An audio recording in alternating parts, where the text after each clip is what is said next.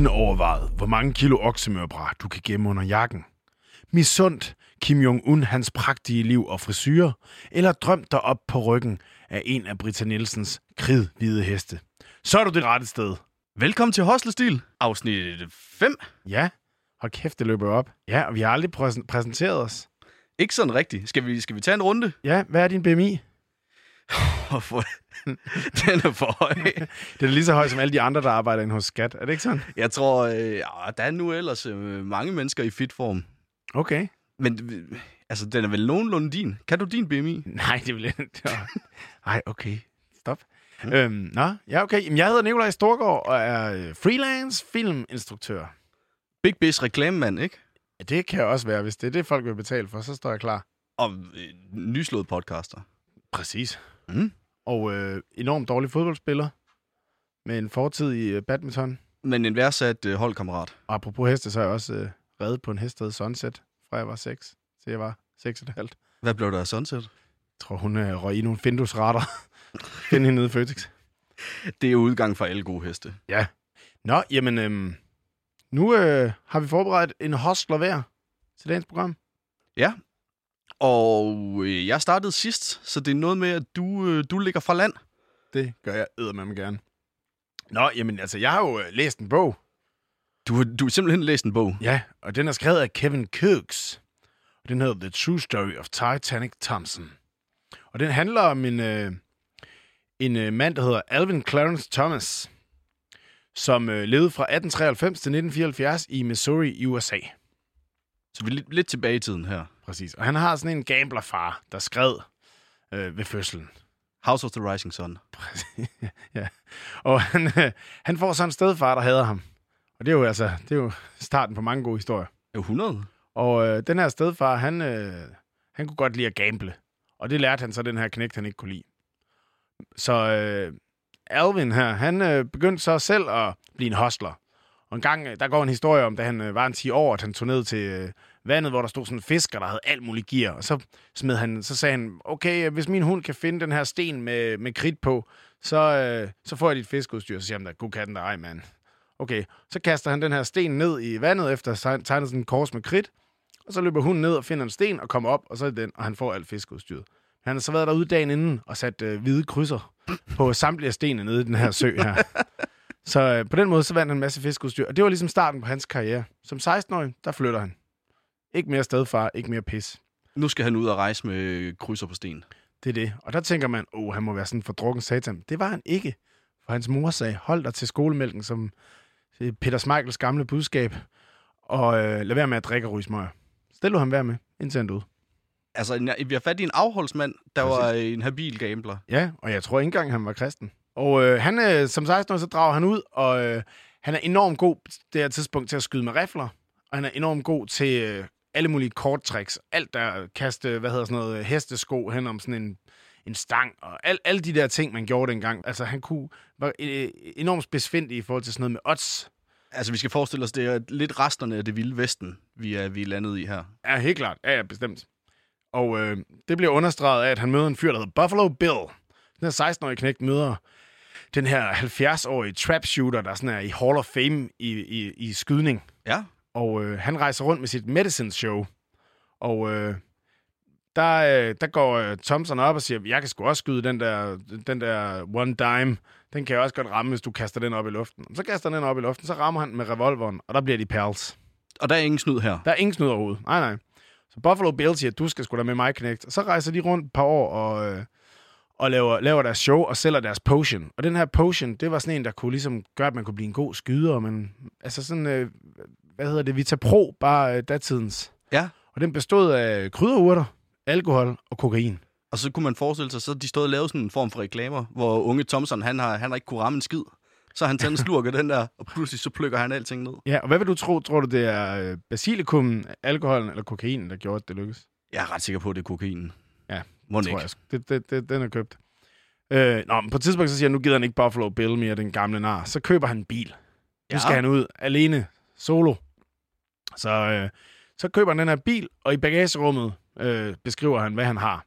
Han har en bowlingkugle, og det er mellem 1. og 2. verdenskrig, der. Han har et øh, sæt højere golfkøller, og et sæt venstre golfkøller, så en hestesko, en shotgun og en kuffert fyldt med penge.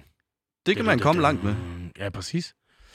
Så øh, ja, man kan også blive stoppet i Nordvest. Jo, jo. Men øh, ja, så er han ellers på vej ud for at lave ballade. Og det første, han gør, det er at søge efter sin far, han jo ikke har set nogensinde. og øh, han går rundt og spørger efter den her mand, og han skulle være en gambler, og der er ikke rigtig nogen, der har set ham. Så på et tidspunkt, så kommer han ind på en bar. Så går han op til bartenderen, og de ender med at sidde og spille poker efter lukketid flere timer, bare de to, indtil han har hostlet den her mand for 1600 dollars. Og dengang, der er 500 dollars, altså der var sådan noget, jeg tror, du skal gange det med 16 i forhold til nutidens penge, ikke? Så han har ribbet bartenderen Han har fuldstændig. bartenderen fuldstændig. Så til sidst, så siger bartenderen, What's your name, bro? Så siger han, Alvin.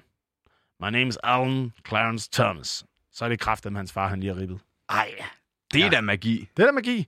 Og så, øh, så kører øh, de to rundt og laver hostlerier et par år, indtil faren så snyder knægten.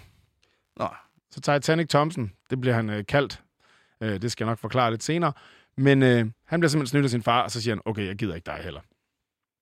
Så han, øh, så han rejser videre på egen hånd, og ender faktisk også med at ryge i militæret, hvor han får ribbet øh, de andre rekrutter for øh, 50.000 dollars. Det ender han med at have, da han er færdig, og bruger dem på at købe et hus til sin mor.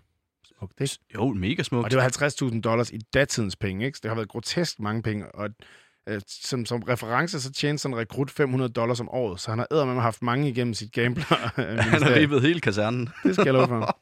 Det svarer til cirka 900.000 dollars i dag. Det virker helt abstrakt. Men øh, så køber han et hus til sin mor.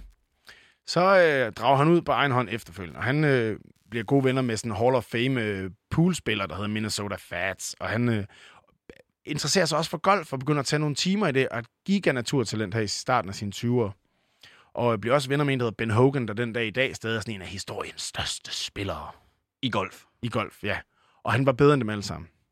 Og øh, for at understrege det, så øh, blev han på et tidspunkt spurgt, hvorfor han ikke tønede pro. Hvorfor Ja. blev du ikke pro-golfspiller? Der siger han, "Øh, Øh, jeg vil ikke kunne klare lønnedgangen. og det er simpelthen fordi, at han kunne tjene så grotesk mange penge ved at rejse rundt og snyde de her golfspillere. Og det han gjorde, det var, at han tog ind til en, til, til en eller anden klub, og så sagde han, hvor er den lokale pro? Om han er der, okay, jamen, skal vi ikke spille om nogle penge? Og sådan, åh, oh, det kan jeg godt, jeg kan sgu godt ordne ham der, han er jo ikke kendt eller noget som helst. Og så går der jo, øh, så vinder han lige med et slag. og han siger, at han, han vil aldrig adde insult to the injury, så han vandt altid kun med et slag. Og så når de så sagde, okay, ja, du vandt og sådan noget, så siger han, Nå, jamen, du er ikke så god. Skal jeg ikke, skal jeg ikke prøve at slå dig med venstre? Og øh, han var rigtig venstrehåndet, men han spillede så godt med højre, han kunne slå proerne med højre også. Og lige i golf, der er det altså en rimelig sindssyg bedrift. Øh, skal jeg sige, med mit øh, handicap 44, som, hvilket øh, lytterne skal vide er virkelig dårligt. Så det, det er en mand, der kunne have, han kunne have drevet det langt inden for golf, men han sætter penge over æren. Altså, han, er, han, ser, han ser stort på prestigen i at komme med på de store Jeg golftours. tror simpelthen, han var fuldstændig ligeglad. Jeg tror Ja. ja. bare gerne, han ville hostle. Ham er Ben Hogan, han fortæller engang, gik ind på hans øh, hotelværelse, hvor han sad og, og kastede kort efter sådan en hat. Fordi han, og så sagde han, altså, hvad, hvad har du gang i? Og man ved aldrig, hvornår der kommer nogen, og vil odds 1000 dollars på, om man kan ramme 51 ud af 52 spillekort i en hat. Og det er jo ligesom sådan noget, han kunne. Nå, vi skal tilbage til navnet. Hvorfor hedder han Titanic Thompson? Det gjorde han, fordi han engang kom ind på sådan en poolbar. Så siger han, hvem er den bedste poolspiller her? Så siger, han- så siger de andre, det er Snow Clark, barejeren. Og det er sådan en stor, hertebred fyr, der står oppe i baren. Så øh, går han op til Snow Clark og siger, hvad skal vi spille om øh, 20 dollars? Så siger Snow Clark, det gider jeg sgu ikke. Vi kan spille om øh, 10.000. Så siger han, okay, fair nok, det vil jeg godt. Hold da kæft. Ja, jamen også øh, lidt et øh, højt race, men Snow Clark, han giver ikke ved dørene. Og så vinder han selvfølgelig i pool. Så siger, så dengang han er på vej ud med alle sine øh, nyvundne penge, så siger han øh, til Snow, så ser han sådan et skilt om, at øh, hvis man kan hoppe over poolbordet, så får man 200 dollars. Sådan en joke-skilt, ikke? Så Ja. han, det kan jeg fandme godt. Så siger Snow Clark, det kan du fandme ikke. Så siger jo jo. Så løb han ud, ned i det blå kors eller et eller andet. Købte en gammel madras, knaldede den på den ene side af det her poolbord, altså på langs, og så hoppede han med hovedet forrest hele vejen over og landede på madrassen. På et langt led af et poolbord. Absolut. Og det skulle ikke være en røver. Altså, den, den skulle være god nok. Er det en selvbiografi, du har fat i her, Nikolaj? Nej, det er det. Du har ikke lavet Brian Sandberg finde den på mig. Det er det ikke. Folk siger, at han øh, var en vild kal. Der kommer mange flere utrolige historier lige om lidt. Jamen, øh, og der siger øh, den her mand, Snow Clark, så, øh, fordi der er en, der spørger, What's his name? What's his name? It must be Titanic. He sinks everybody. Det var lige efter Titanic var gået ned. Shit. Hvad? Og så er der noget med en avis, der trykte hans navn forkert, så han hed Thompson. Så derfor hedder han Titanic Thompson for nu af i den her historie. Det er da smukt. Det er da mega smukt. Det er ligesom, øh, hvad hedder det, Tårn, tårnspringeren fra uh, Tostrup. Tostrup. TT. Ja, ja. TTT. Legendarisk. Ja, ja. Allan Olsen øh, sang til dem, der skulle være forvirret derude. øhm, nå, han har også dræbt folk, selvfølgelig. Han øh, hoslede en fyr og vandt hans flodpram. Ja. Og så siger han selvfølgelig til damen, der, den dame, han havde på det tidspunkt, "Ja, skal du ikke med ud på min nye pram? og så inviterer han selvfølgelig ham, der han har vundet prammen med ud, og hans øh, ven, der er en alkoholiker. Det hedder Johnson, og det er ikke ham for vores V. Det er, det er en helt anden Johnson. Og øh, så sidder de der på der, den der flodpram og sejler lidt rundt, og, og han øh, ruller så Johnson, den her alkoholiker, i, i hvad hedder sådan noget, terninger. Ja. Og Johnson han bliver selvfølgelig rasende, fordi han mener, han snyder, hvilket han højst sandsynligt også har gjort. Og så skubber han øh, Titanic Thompson i vandet. Og så øh, tager han kniv frem og begynder at tro hans dame. Og Titanic Thompson får krabbet sig op på den her pram igen, og går så over og tager en hammer, og så hammer han ham lige i hovedet. Sådan. Og så hammer han ham to gange mere, og så skubber han ham i vandet. Og så dør Johnson selvfølgelig. Lidt overkill, men fuld, er fuldt fortjent, hvis han står og truer damen med en kniv. Meget enig. Og øh, politiet, på den lokale politibetjent, han, øh, eller sheriffen hedder det vel dengang, han var også sådan lidt dommer i byen. Han sagde, at du kan enten give den der flodpram til mig, eller også kan du øh, ligesom blive anklaget for mor. Og så, der vælger han så at give flodpram. Så det var en kort fornøjelse med den flodpram. Men en gentlemans aftale, man kunne lave dengang. Det er bare spyt i håndfladen og klasse til. Nå, okay. Og han gad jo ikke at være golfspiller. De tjente kun 30.000 om øh, året, og han kunne tjene meget mere. Og øh, han begyndte så at, at komme ind sådan i mafiaen, fordi det er jo dem, der har der sad på de store spillesteder. Ja.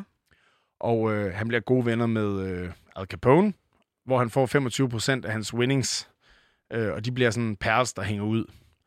Men man kan jo ikke øh, være en ægte hostler, uden at have snydt Al Capone. Klart. Så han, øh, han øh, kører forbi med Al Capone, kører de forbi sådan en vejbåd, der sælger citroner.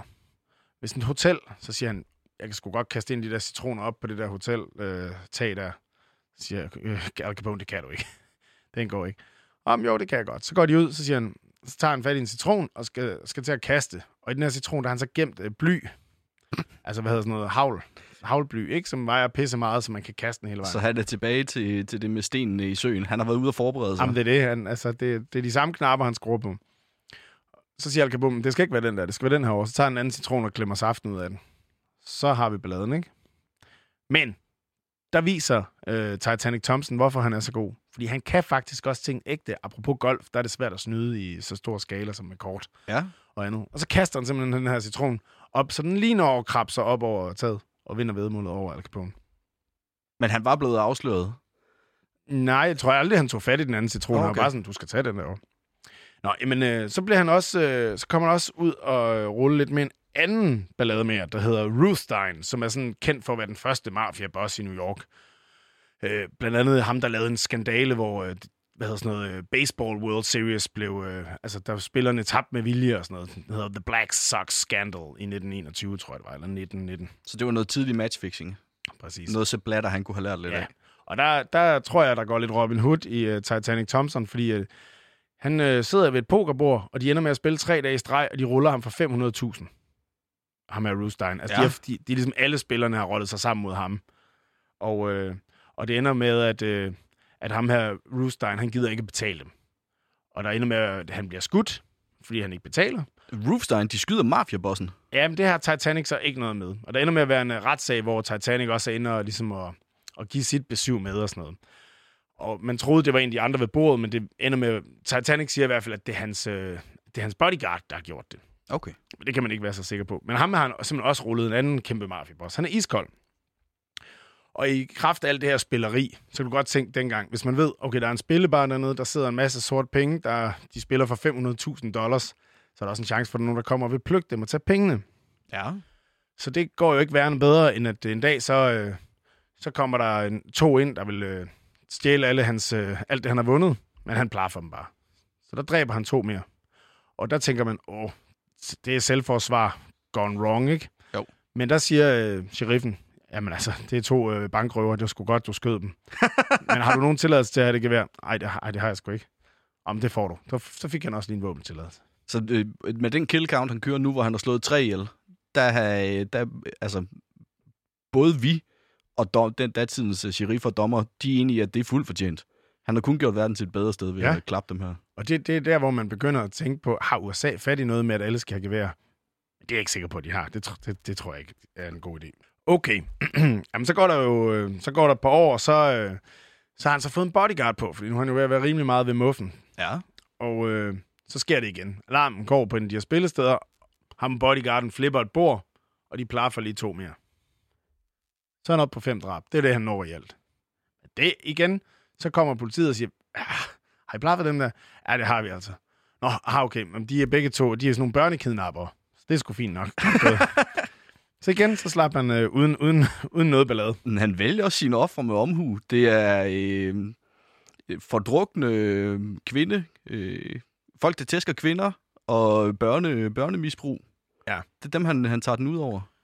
Ja, og så er der det lidt ærgerlige for i hvert fald mig i den her sag, det er, at han får, han får officielt kun æren for det ene drab, fordi bodyguarden har jo nok også ramt en af dem. Jo jo, men Ja. det er jo hans bodyguard. jamen, og, jamen, se, jeg, vi prøver at snige den op på 6, så, men det officielle tal er 5. Og det er så fordi, øh, et par år efter, så har han jo været ude at spille golf og hustle en masse mennesker, og han har haft en caddy med, en der bærer køllerne. Mm. og hjælper med at sige, hvor langt der er til flaget, og dit og dat. Og det er en 16-årig knægt.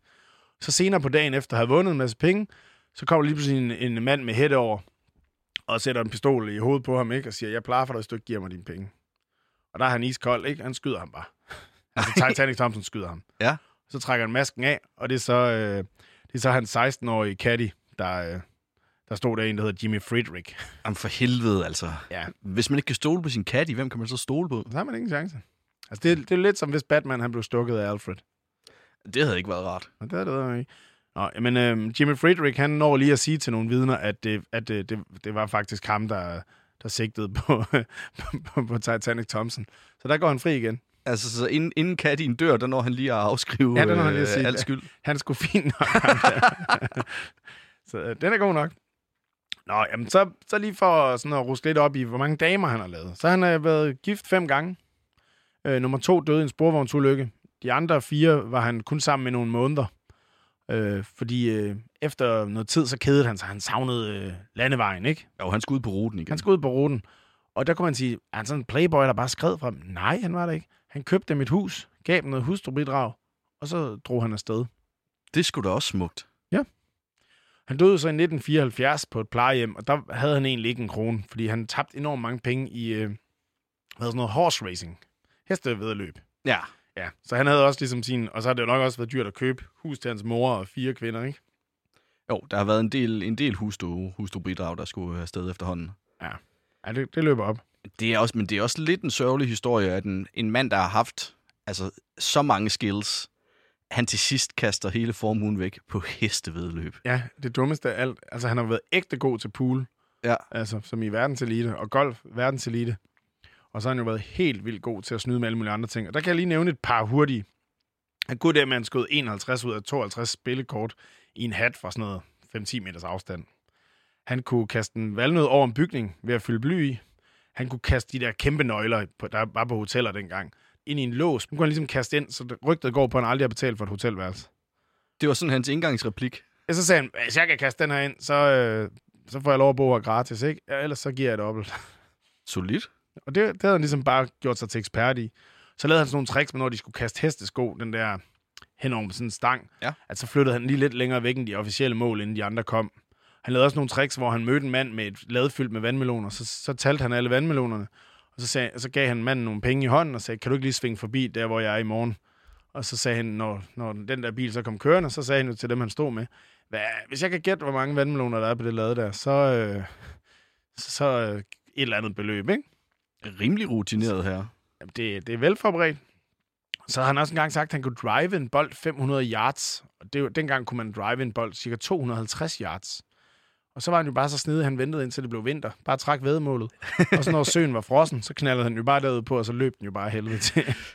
Okay. Ja, så, så ind, i- ind imellem, der, er det, der ligger han en finte ind over sine skills. og men det er det, og det, det booker han hele tiden op. Ligesom han kunne det der med kortene, så kunne han også ramme igennem et vindue, der stod en lille smule åbent på de her bar. Så var der et tidspunkt, hvor folk ligesom godt, så gad de ikke ligesom odds på det, men nu vidste de godt, han var god til det. Så sagde han, jeg kan også få den til at klaske op på roden bagefter. Altså den kan sådan komme ud og gå op og lande på roden. Ja. Så han lige installeret en blæser ude for, der ligesom blæste dem op på. og så, sådan var der så meget med ham. og øh, det skal lige siges, at de fem kvinder, der var de alle sammen under 18, når han giftede sig med dem. Så han kunne godt lide det ungt. Han kunne godt lide det ungt, Ja. ja. men tog sig af dem bagefter. Det gjorde han bestemt. Stort hus med have. Det tror jeg faktisk var min historie om Titanic Thompson. Det var da heller ikke så lidt, vil jeg sige. Altså, det er da til, det er da til en rimelig solid Hollywood-film. Den fortabte søn, der finder faren, bliver genforenet, bliver svigtet.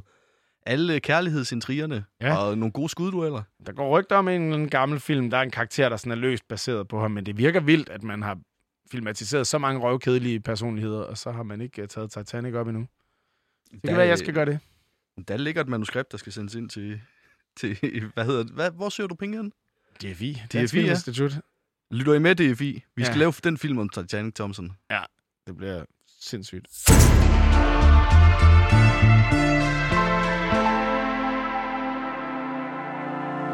Nå.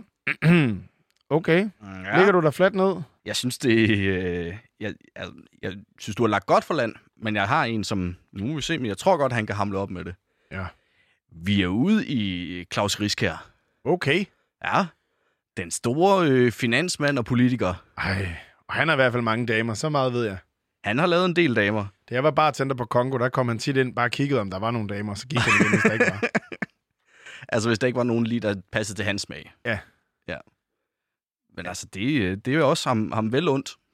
Okay. Altså, fordi jeg synes, han, øh, han har gjort det godt, og han har prøvet lidt af hvert. Han var sådan... Allerede fra en ung alder var han ret meget om sig. Og som 16-årig får han udgivet sin første bog på Gyldendal. Som hedder, Okay. hedder øh, Unges kig ind i finansverdenen. Og den er, han fremhæver den også selv som sin første bog. Det er et hæfte på 36 sider. Men stadig, Okay. okay. øh, altså, stadig, stadig en mand, der vil ud over stepperne. Det skal jeg love for. Og da han så, øh, da, da han så et par år senere øh, ja, er i gang med at læse, og ikke rigtig lige kan finde ud af, hvad han skal, skal tage sig til, så får han øh, den danske stat til at smide øh, 200.000 efter ham, så han kan lave sådan et øh, børsnoteringsfirma, eller, hvor de sidder og kommer med undersøger AP Møllers regnskaber. Det var der ingen, der havde gjort før. Og kommer med en uvildig vurdering af dem, og vurderer, hvad, altså sådan, hvad bør aktieprisen være. Det spytter øh, Rik Bjerregaard, da hun er undervisningsminister, spytter hun 200.000 efter ham til det. Og hvad får staten ud af, at der ligger en uvildig Ja, vurdering af det? det, var, det hed sig, at det var tilskud til arbejdsløse akademikere. det, var, det var noget, man kunne få dengang. Djøfferne, de hang på gadehjørnerne, og det Nå. brød man sig ikke om som Det er socialdemokrat. for der så meget byråkrati nu. Nu har vi bare valgt at indsluse. Ja, ja, nu har, får vi bare et fast arbejde og sender nogle Hvordan mails. har du det som... Er du djøffer? Er rimelig djøffet, synes jeg. Ser det djøffet ud? Det skal man ikke skamme sig over. Nej. Ja. Og det, øh, derfor, altså, så, så kan han, han kan slet ikke styre sig. Han bliver øh, mediemogul også. Køber noget, der hedder De Bergske Blade. Altså, det er nogle af alle lokalaviserne. Altså sådan noget Holstebro, øh, Ja. den slags. Pengene er derude. Er, er pengene ude i, Vest, øh, i Vestjylland? Det er i hvert fald i provinsen. Men han køber i hvert fald det, og det er ikke rigtig nok for ham. Så han gør faktisk også det, mange tror måske, at TV2, det var den første øh, store kanal, der brød med monopolet i Danmark og lavede kommersiel fjernsyn. Det var det ikke. Det var Claus Riskær. Han Nå. startede noget, der hed Kanal 2. Så ansatte han øh, Michael Bundesen fra Shubidua som kanalchef, og hyrede Buber, og gav ham, øh, gav ham debut med Bubers badekar. Men det, det gik der på TV2. Det hed, det hed Kanal 2. Det, der havde, Claus. der havde øh, Buber sin øh, debut med Bubers badekar. Kæmpe succes. Problemet var bare, at det var en kommersiel tv-station, så han skulle tjene penge på det. Og de her øh, decoder, man havde sendt ud til folk, som ligesom var præmissen for, at man skulle have et stik gennem den, før man kunne se signalet, Mm. de virkede ikke rigtigt. Så folk, de så det bare gratis. Du kan huske, at folk havde sådan nogle store sorte bokse. Ja, okay. Ja. Så der var ikke rigtig nogen penge i det. Så det kørte, øh, det kørte to år, så måtte han lukke det. Kan man ikke bare skrive kult hen over det badekar, Bubber lå i? Eller sådan et eller andet? Lave noget product placement? Det kunne godt, det kunne godt være, at det havde været tiden. Jeg tror, øhm, jeg tror han tænkte, Buber var nok. Det var, rig, det var så rigeligt, det ville folk gerne betale for. Ja. De vil også gerne se det, de vil bare ikke betale for det. Ja. Men altså, det er også... Hvis vi nu tager det, fordi tidslinjen er meget mudret med Claus Risk her. Han har haft gang i så grotesk mange ting. Så Okay. hvis vi tager det lidt i grupper, så for at melde øh, rundt hans, hans medieindsats af, så sker der også det, at han, ligesom øh, Donald Trump, vi havde med i den sidste udsendelse, at han, øh, han kopierer Donaldoens The Apprentice og får sit eget tv-program, hyret eller fyret. Nå, nej, det kan jeg slet ikke huske. Nej, det kørte også kun en sæson. Okay. Men så skulle han sidde der... Tjener han og- også 1,2 milliarder? Ja, ej, ikke helt. Det, Okay. det er der ingen forlydende om i hvert fald. Men han har heller ikke, han har heller ikke manglet penge, det kommer vi tilbage til. Så skulle han sidde der og pege på unge mennesker, når de kom ind, og råbe, du hyret, du fyret. Okay. Ja, Det, han kørte meget i det der med arbejdsløse akademikere. han bare kan få lov at råbe af nogen. men det er også smukt. Så det, det var hans, sådan, hans stint som mediemogul. Og, altså både det her med de bærgske blade, dem måtte han selv fra, og tv-kanalen lukkede relativt hurtigt. De tabte en masse penge på det. Ja. ja. Men han har også forsøgt sig som det, der hedder... øh, Altså, er han fra en rig familie, eller hvor har han haft den der backup fra til at kunne gå Nej, sådan nej, ikke, nej, øh, ingen, ba- ingen backup. han, Self-made øh, man. Han er bare gået, øh, gået ind sted. Typisk, typisk har han startet ting, hvor du ikke skal bruge den store, øh, den store startkapital. Ikke lige her med tv-stationen. Mm. Men ellers så han startet noget, hvor at, der skal ikke rigtig nogen startkapital til. Så han, han, har kun lige til at finansiere den første måned. Og så kører han den ellers af på lån derfra. Altså så bygger han, Okay. bygger han kæmpe lån op og søger hos Gud og hver mand. Det lyder som filmbranchen, vil jeg så sige.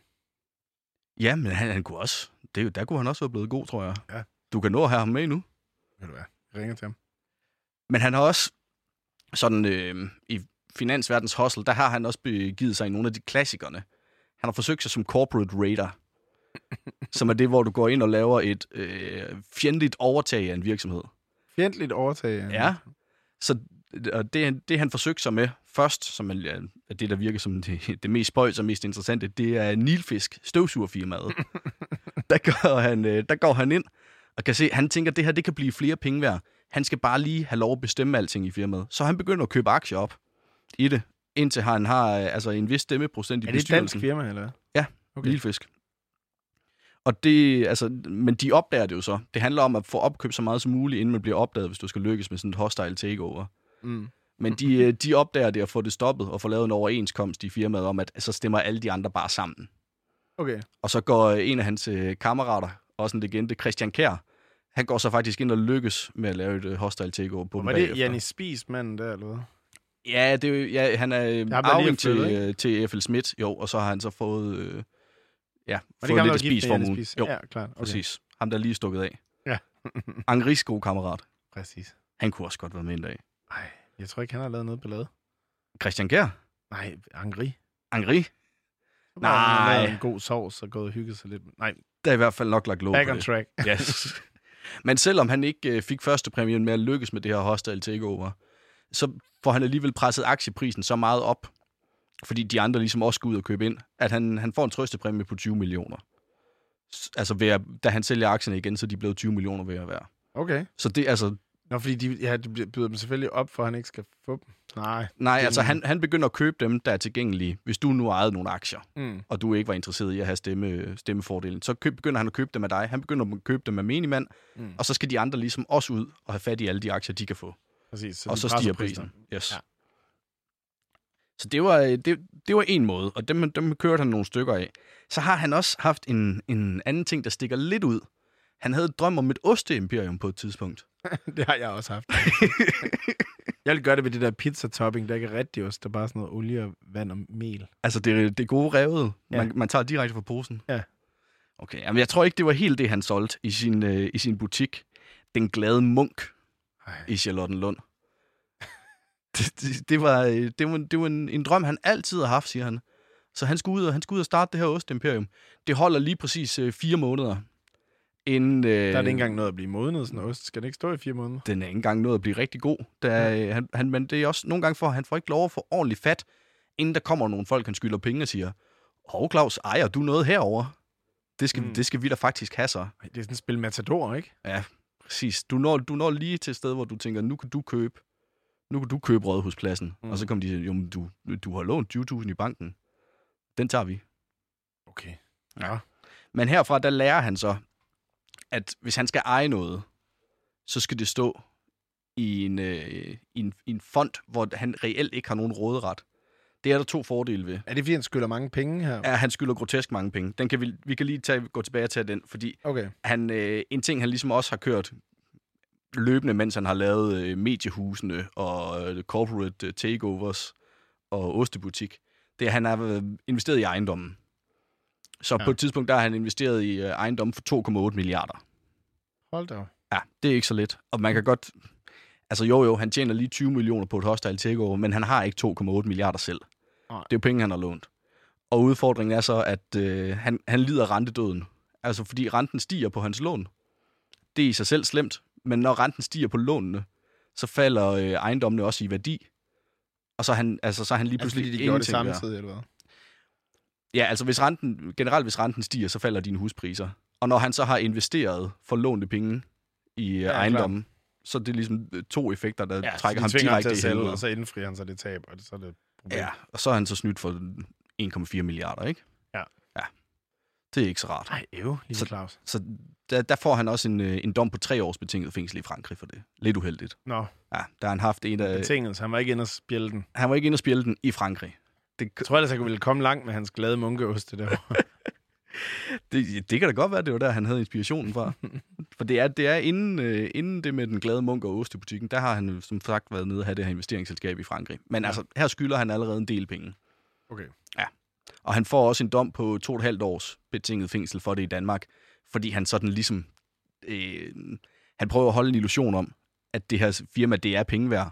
Altså selv da, selv da alt, alt smuldrer for ham, og gæ- gæld er det eneste, der ligesom er okay. tilbage. Der, der bliver han ved med at sige, at der er noget her, og han når at hive nogle penge ud til sig selv. Jeg kan mærke, at jeg bliver klogere. Ja, så han bliver dømt, øh, dømt for mandatsvig og øh, får to og et halvt års betinget i Danmark for det her. Og hvornår er det her? Ja, det er i øh, omkring 90. Okay. Ja. Shit. Han er, han, er, han er 66 år nu, han er fra 55. Han kan godt se, at han kommer lidt på kant med loven. Inden, fordi han, han har det hele tiden sådan, hver gang han har tjent penge, og det gør han faktisk jævnligt, altså laver en reel forretning, så, vil han ikke lige tage det nederlag og skal af med, med penge i skat og til fælleskassen. Ah. Så de skal altid ligesom kanaliseres udenom, og det er det, der kommer og bider ham i halen. Men det finder han en midlertidig løsning på, da han bliver valgt ind i Europaparlamentet for Venstre. Mm. Fordi så får han politisk immunitet, og kan øh, herunder den, nogle af de første retssager ligesom påberåbe sig, at han behøver ikke at udlevere nogen bilag til bagmandspolitiet. Den går så ikke så længe, fordi efter to år, så smider Venstre ham ud af deres... Jeg Øh, skal sige, politisk er det ikke så godt at have en mand, der nægter alt. nej, det, det, lykkes for, det lykkes for den gode Morten jo, indtil videre. Ja. Men Messerschmidt. Men, øh, men Riskær her, han bliver smidt ud af Venstre, og får så ophævet sin politiske immu- immunitet af Europaparlamentet i 93. Og så kan de ligesom begynde at øh, kræve nogle bilag. Ja. Mm. Mm. Men inden den store dom falder for det her ejendomsinvesteringer, der var gået galt for ham, der når han at starte det, der hed øh, Cyber City, som blev Danmarks... Det er det med de store lodrette hoveder. Ja, det er lige præcis. Det er reklamerne med de, med de store hoveder. Og det, det når at blive Danmarks anden største internetudbyder. Okay. Altså, om han, by, han bygger det bare op fra bunden. Starter, starter fra scratch. Anden største internetudbyder det. Sælg det for en halv milliard. Clean profit. det, Okay. og det, det er Men det samtidig har så været i en fond. Det har ikke været hans eget navn. Så. Ja, for det er jo det. Fordi de, han, han må så ikke... Altså, hvis han ejer noget, så kommer, kommer alle dem, man skylder penge og skal have det. Så det her, det står i en familiefond. Så, så øh, Cyber, øh, Cyber City er ejet af familiefonden, og når han så sælger den, så skal den kontante betaling på en halv milliard, han får for Cyber City, også ind i familiefonden. Ja.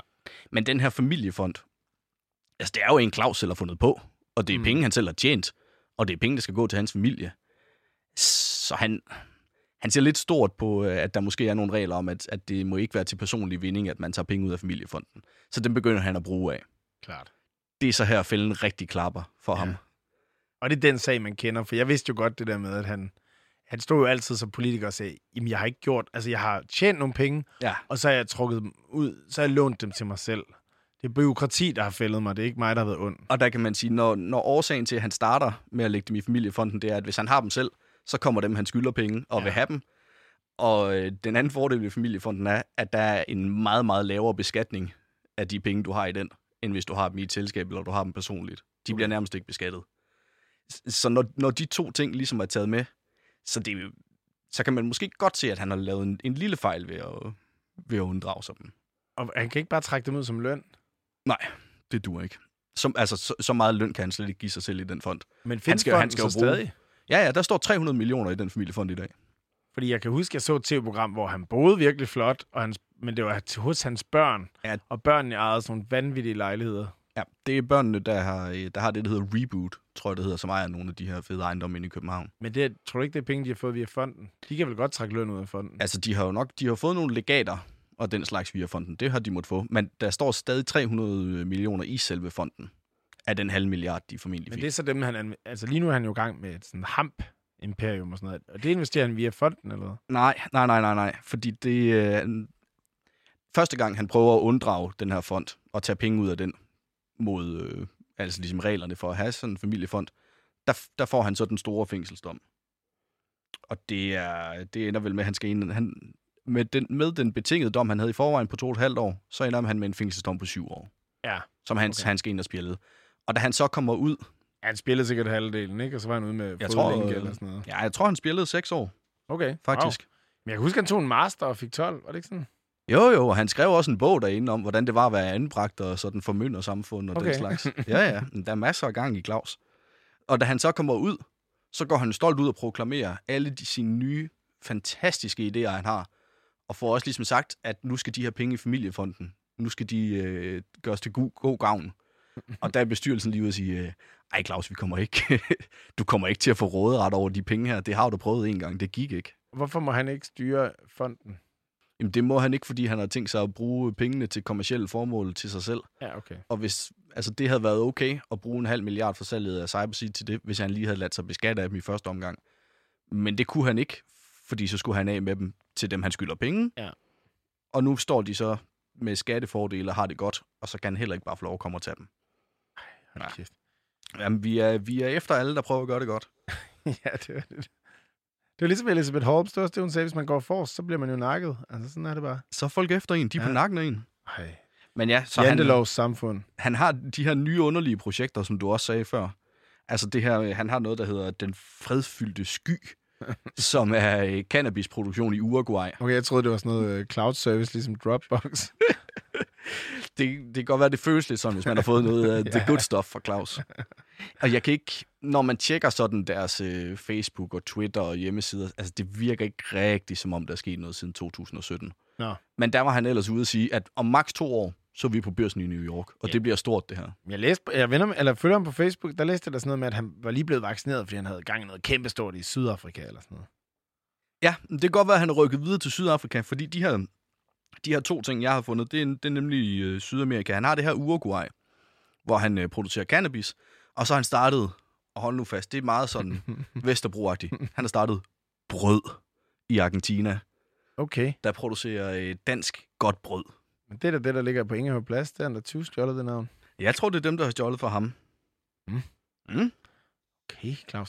Jeg har på fornemmelsen, at han bare er gået ind i sin egen behovspyramide og sådan sagt, hvordan kan jeg køre sådan full circle? Altså, han, løb, han kører bunderøven bare med firmaer, så nu kan jeg lave al den ost, jeg gider at æde. Jeg kan lave alt det cannabis, jeg gider at ryge. Og så, altså bare køre... Så, Så, så, manglede han bare brød. ja, måske lige en god flaske øh, pingus. Det kan godt være. Det, det kan godt være, at han egentlig bare har luret den på den måde. Men det er... Det er ikke lykkes. Og internet, ikke? Det havde han også. Ja, der havde han så faktisk en lille skidt sag med det internet. Og han havde også buber for sig selv, og hans bad, buber i et badekar for sig selv. Med Michael Bundesen på guitar. Han, han, havde, han havde lige en enkelt ærgerlig episode med det internet, hvor at han, de havde måske ikke sådan den gode kontrol med, hvad folk havde liggende på deres sites. Så der var nogle lidt uheldige sites med noget dumt materiale, som han lige var nødt til at gå ud og undskylde og lukke. altså sådan noget med Ja. børn. Okay. Men altså, ellers, ellers så har Claus... Øh, Jeg går da ikke ud fra, at TDC står inden for, hvad folk har på deres hjemmeside. Det skal de. Skal de det? Ja, de, øh, det- er... Øh, politiet kan i hvert fald gå ind og kræve, at internetudbyderen holder det nede. Okay. Og det var så det, Claus han lige var nødt til. Det lyder måske meget godt. Det virker sådan relativt fornuftigt, synes jeg. Ja. Nå, men altså, det var, det var sådan et langt rant over, hvad han har haft gang i af, af forskellige underlige ting. Ja. Så er der jo det med familieforholdene. For, for Claus, han er jo en, en mand, der altid har gjort det godt, og sådan den virkede lidt øh, bygget i Claus Pags billede måske. Ja, viril her også. Øh, super viril. Seks børn. Ja. Den, den seneste er for tre år siden, fik han, øh, fik han den, den seneste arving. Det, øh, der var Claus altså øh, 63, Ja. og kvinden var 35 år yngre, så hun var 28. Men var det ikke det barn, der fik så god en start på livet, fordi han gik ud i medierne og sagde, at han gik ind for juridisk abort? det lyder meget rigtigt. Han har haft nogle, nogle sådan lidt skæve udtalelser på den led. Ja. Men ellers så er det, så, ja, seks børn med fem forskellige kvinder. Det er sådan, det er en, det er en, det er en mand, der stadig har charmen i behold, når han øh, i en alder af- af 66 lokker, lokker kvinder i slut 20'erne, start 30'erne til sig. Ja. Det må man bare give ham. Sweet tongue. Og det, det leder mig hen til, at han også har haft et, et lille stint. Det kunne også have hørt under øh, mediemogul-segmentet. Nu har jeg taget det med under familiesegmentet. Mm. Han var lige en tur i Paradise. Nå, Ja, han dukkede simpelthen op i Paradise Hotel for nogle år siden, og skulle ind og, øh, og ja, en lidt akavet chance for ham. Han skulle ind og vurdere, hvem der var Mr. Paradise. og Ekstrabladet spørger til, om, om øh, spørger ham på det tidspunkt, om, om det er sådan, det er jo ingen hemmelighed, at du er glad for unge piger, Claus. Lokkede det der slet ikke, at der var damer i badetøj på hotellet? Hvortil han bare må svare, nej, altså, jeg har min egen fuldstændig velfungerende forsyning af kvinder i badetøj. Det var bare, jeg synes bare, det kunne være spændende at være med. og de stikker også lidt til ham, om det ikke er lidt mærkeligt, at det er Mr. Paradise, han skal vurdere. Og så må han svare, og nu parafraserer jeg bare. Øh, jo, ja, det er måske lidt underligt, men, men min vurdering af de kvindelige deltagere, det var nok ikke noget, man skulle have vist på tv. du lækker, Claus. Han er sådan lidt ulækker. Ja.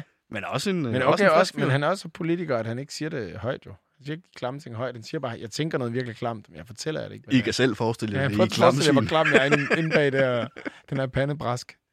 Og nu siger du politiker, og der er faktisk lige en... Nu tager jeg bare lige en kort liste. Mm. Fordi efter han bliver valgt ind i Europaparlamentet, så kan vi måske de fleste af os huske, at han ved seneste folketingsvalg stillede op med partiet Claus Riskær Petersen. Ja. Men det var, ikke, men det var ikke første gang. Nå. Han har siden... Han, han forsøgte at starte det, der hed øh, De Liberale 2000. Det var, øh, det var sådan hans modsvar på, at han blev smidt ud af Venstre, da han sad i Europaparlamentet. Okay. Det blev aldrig rigtig noget. Så startede han det, der hed øh, opstillingslisten, som var øh, det, det er. Altså et parti fuldstændig uden et ideologisk grundlag. Man skulle bare kunne stille op på den her liste, og så kunne folk stemme på internettet på, hvem der skulle være opstillingsberettiget. Og så var de fuldstændig uden, øh, uden krav om modydelser om, at de opførte sig ordentligt. Så kunne, så kunne de blive stillet op hos ham. Ja. Ja. Og så har han, øh, så har han forsøgt ved at melde sig ind i Alternativet og Kristendemokraterne og blive opstillet for dem. Ja, fordi han nåede også lige at blive præsenteret for de konservative, og så røg han ud igen. Var der ikke sådan et eller andet? Øh, Det, det kan han sagtens have Jeg, været jeg tror, det var lige ved næsten. Det var nok i den, øh, i den mørke, i den mørke periode. nyligt. Nej, det var for nyligt. Ja. Var det for nylig? Ja, Lige inden han lavede det seneste parti, tror jeg. Nå, okay, jamen frisk fyr. Ja. Og virker også som en mand, der er dynamisk i forhold til, hvem der gider at tage imod ham. Jo, jo. Så tilpasser man sig ens meninger. Lidt Jens Rode-agtigt, faktisk. Det gør han. Han gik fra sådan skabskommunist i gamle klip, man kan se ind på DR, da han var i teenager, til øh, superliberal og lavede den, øh, den liberale jantelov som modsvar til den. Og nu er han så ude i noget med nogle varme hænder og sociale øh, værdier. Åh, det er da meget smukt. Mm. Super smukt. Men han virker også som en mand, der tager alle kampe. Det er også ham, der gav Anne Bjerg Bris øh, kamp til, skra- til stregen omkring øh, mandschauvinisme. Og, Ja, det var sådan noget, det var jo god, god aften Danmark, eller Ja, ja. den stil, ikke? ja, han, jeg tror, han tager alle konflikter, han kan finde. Han vil bare gerne være med. Ja. Claus vil gerne være med, og I skal holde op med at holde ham ude. Ja, det vil jeg også sige. Åbne arme til Claus. Han er vaccineret.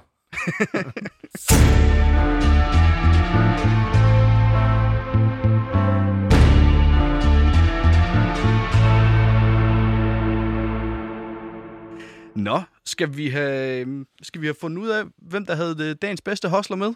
Ja, det synes jeg. Det kan være, du lige skal rise vores fremragende pointsystem op. Det kan jeg da sagtens. Vi kører, vi kører snille, charme, ødelæggelse og millioner. Og på hver parameter vurderer vi dem på en skala fra 1 til 10, så de max kan få 40. Og de minimum, hvis vi har taget en rigtig slatten type med, kan få 0. Ja, en Hilda Haik-type måske. Måske Hilda. En evigt smilende, dejlig gammel dame, der aldrig har gjort nogen fortræd. Skud ud til Hilda. Ja. Og på snille, det handler om, har der været en eller anden form for skills til det, de har lavet? Eller har, er de bare løbet, øh, løbet en eller anden dør og smadret alt med en brandøkse? Det er der ikke meget snille ved. Nej, det er sgu ikke. Og på charmen, altså det, det bliver tit noget med at kigge lidt på de familiære forhold. Har de omgivet sig med mange parter, partnere? Har de haft det godt? Måske været lidt ungt? Men også, har de kunne sno verden om deres lillefinger? Og så har vi øh, Det kan de fleste hostler jo, må man sige. de fleste hostler, en god hostler kan, og det, det er derfor parametret er med. Og så er der ødelæggelsen, hvor øh, Nikolajs Hostler i dag har slået fem mennesker ihjel. Det er altså noget, der bonger lidt ud der, hvis de har taget, øh, taget, Ja, Mogens Amdi, som havde stjålet øh, tredje verdens øh, aflagt tøj. Den slags ødelæggelse kan jo også tælle ind, om man har taget folk fra hus og hjem, som Donald Trump. Og udøvet psykisk terror på lærergruppen. Præcis, Mogens Amdi.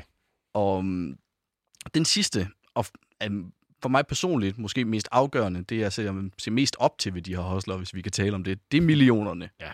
Hvor meget har de skrabt til sig? Og der går vi altså efter, hvor, hvor rige og godt kørende var de, da de var bedst. Ja. De fleste tabte, tabte pengene, inden de omkom. Titanic Thompson, han skal ikke, han skal ikke straffes i vores pointsystem for, at han, at han har købt hus til alle hans kvinder. Ja, og på et tidspunkt bliver man så gammel, at man ikke er god til golf, og så, så er det jo klart, at så begynder man at spille på heste, og der går det galt. Der går det altid galt. Ja. Så skal vi få vurderet dagens to hostler. Det synes jeg, er totalt, vi skal. Titanic Thompson mod Claus Riskær Petersen. Bum, bada, bum, dum, dum, dum.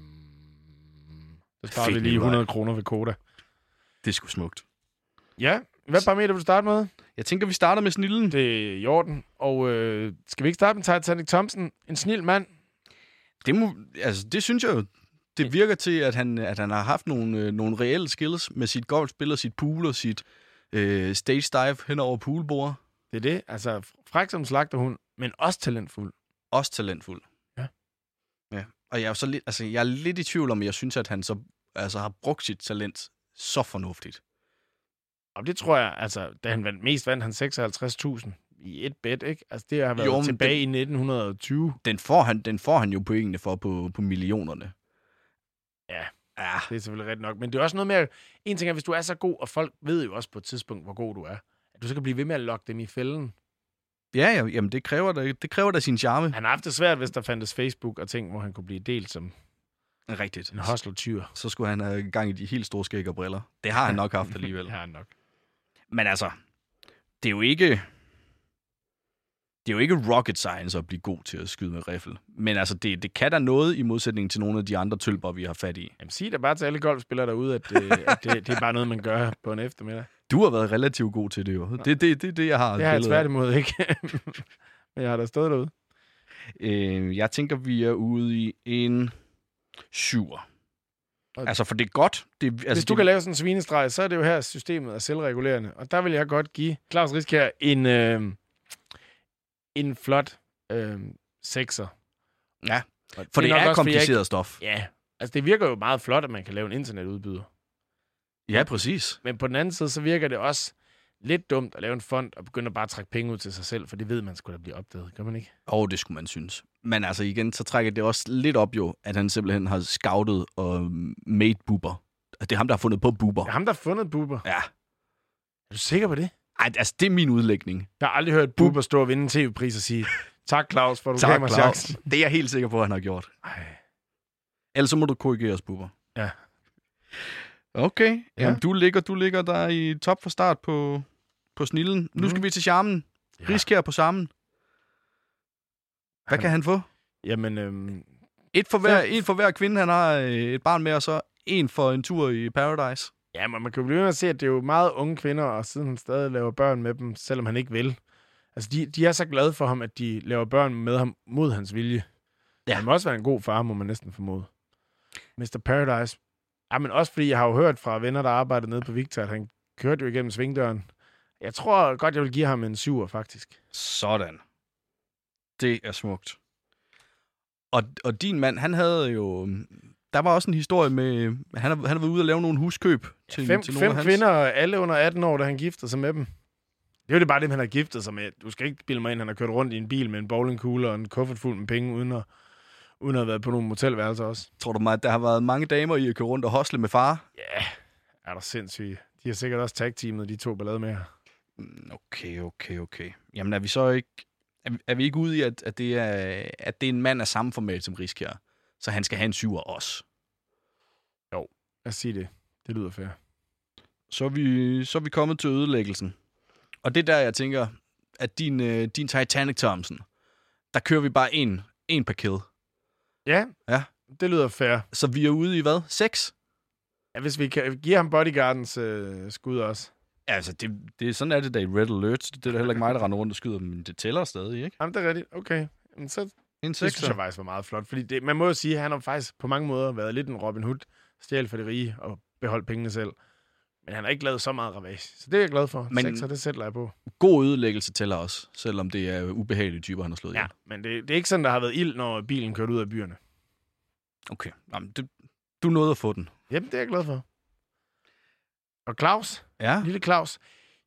Jamen, øh, altså, vi, vi er jo efterhånden... Øh, nu ved du som, som skattefar, at, øh, at den danske stat er jo bare en åben pengekasse, man skal stikke grabberne ned i. Hov, hov, hov, hov, hov. Nej, men det er jo svært at have ondt af den efterhånden. Og, Jo, jo. Øh, og der må man bare sige, at det er jo primært dem, han har skadet, og så måske nogle øh, topchef inde ved Nilfisk. Ja, og de store Om- fede banker. Og, og den glade munk er måske heller ikke så glad. Der, var, der, var, der, er nogle, der er nogle banker i, øh, i Paris, der har brændt nallerne på ham også. Men altså igen, hvem fanden har under Credit Suisse? ja, det er det. Der vil jeg godt give en femmer på, så. En femmer? Og det synes jeg faktisk næsten er for højt, men nu får du en femmer. Okay. Ja. Ja. Der var ikke mange lidelseshistorier. Nej, nej, jeg, jamen, jeg synes det også. Det, det var da forbløffende lækkert. Men den er købt. Ja. På millionerne. Ja.